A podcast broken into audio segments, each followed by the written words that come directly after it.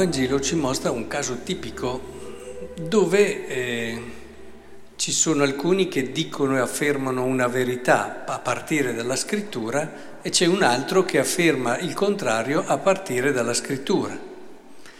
E, e questo conferma un po' quello che un mio amico biblista mi diceva che insomma alla scrittura se vogliamo facciamo dire quello che vogliamo noi.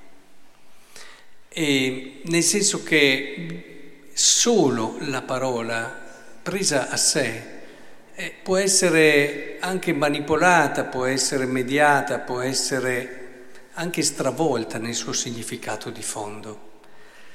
Eh, qui ad esempio non ti vogliamo, appunto, non ti lapidiamo per una tua opera buona, ma perché tu che sei uomo ti sei fatto Dio e subito dopo in base alla scrittura gli dicevano questo. Gesù sulla base della scrittura gli dice ma non c'è scritto forse anche nella vostra legge io ho detto voi siete dei? Ora, se essa ha chiamato dei coloro ai quali fu rivolta la parola di Dio, la scrittura non può essere annullata. Quindi il Padre ha... Insomma, dobbiamo sempre stare molto attenti. È facile eh, prendere la scrittura e fargli dire quello che vogliamo noi. Ed è per questo che in modo saggio, io credo, la Chiesa ha sempre posto la scrittura al fianco della tradizione, perché si possa parlare di rivelazione, no? La rivelazione di Dio è fatta attraverso la Bibbia, la parola di Dio, la tradizione e il magistero della Chiesa che ne dà l'interpretazione autentica proprio perché sia un concorso di tante sorgenti e fonti di grazia che ci permettono di arrivare a comprenderne la bellezza, la ricchezza, la verità. Inoltre, eh, come dice la Dei Verbum, la rivelazione ci sta attraverso parole ed eventi. E subito non solo parole, ma anche eventi che ci aiutano a capire la parola e a darne una, a incarnarla in un qualche modo. E in effetti io credo che sia fondamentale per noi che ci, cioè, ci accostiamo alla parola di Dio avere sempre, come facevano i padri della Chiesa del resto, questo chiave di interpretazione che è Gesù Cristo. Lui, la sua parola è la sua vita. Questa diventa il criterio, la chiave per poter interpretare tutte le scritture. I padri della Chiesa dicevano che in ogni pagina della Bibbia c'è Cristo. E, ed è importante, anche quelle dell'Antico Testamento lo dicevano, proprio per quel bellissimo modo di accostare la Bibbia che era la lettura spirituale, che tendeva a cogliere il significato complessivo che ti portava a Cristo di tutta la scrittura.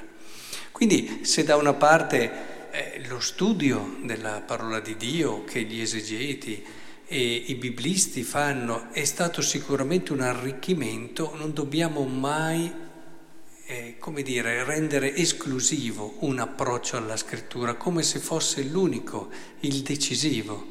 Occorre sempre saper mettere insieme le varie fonti di grazia e allora sì che si arriva alla verità della scrittura.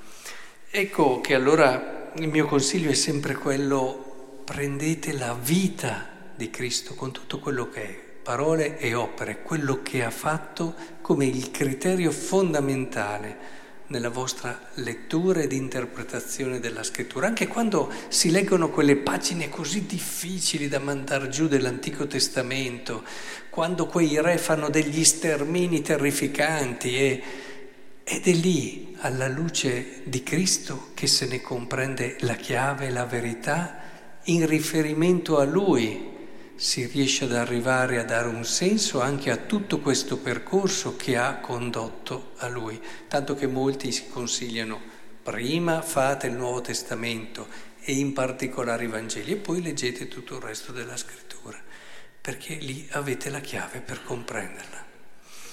E in modo particolare, visto che parliamo di esperienza, di concretezza che è sempre ciò che alla fine è meno volubile del pensiero, no? in nome delle idee a volte si dice il tutto e il contrario di tutto, dopo invece sul concreto, sull'esperienza, lì c'è meno da ballare. Ecco che eh, il profeta Geremia della prima lettura ci dice come ha vissuto un'esperienza angosciante, si sentiva oppresso, si sentiva accerchiato, a rischio, a pericolo però eh, il Signore è al mio fanco come un prodo valoroso e per questo i miei persecutori vacilleranno e non potranno prevalere. Cantate inni al Signore, lodate il Signore perché ha liberato la vita del povero dalle mani dei malfattori. E il salmista, nel salmo che abbiamo appena ascoltato, continua in quest'onda. Ti amo Signore mia forza, Signore mia roccia, mia fortezza, mio liberatore. Finché non facciamo un'esperienza così, io credo che non arriveremo mai a vivere fino in fondo il nostro cristianesimo. Finché non ti senti chiuso in una gola dove non sai dove andare, dove non sai dove sbattere la testa e non senti Lui che ti prende e che ti salva, difficilmente arriverai a vivere il cristianesimo fino in fondo. Rimarrai a un livello mediocre, sì, ma quel cristianesimo che davvero viene fuori da quella vita che tu hai vissuto e dalla quale ti sei sentito preso e tirato fuori. E ve lo dico perché ho incontrato tante persone, anche persone che hanno a volte toccato il fondo e e si sono sentite prese e liberate. I santi quante volte hanno vissuto esperienze di questo tipo. E, ed è proprio lì, e poi non è necessario adesso andare a fare chissà quale esperienza, Santa Teresa di Lisieux non ha fatto peccati nella sua vita gravi, ma anche lei ha vissuto la grazia di sentirsi salvata in questo modo, perché senza non arriveremo mai a cogliere l'anima e a dare totalmente la vita in un modo complessivo, pieno, bello, vero al Signore. E quindi non spaventatevi se il Signore vi darà questa grazia di sentirvi davvero eh, impotenti e quasi senza via di scampo. Nel momento in cui sarete lì sarà il momento della vostra rinascita, perché gridando a Dio ne sperimenterete il suo essere salvatore e da lì nascerà il capolavoro della vostra santità.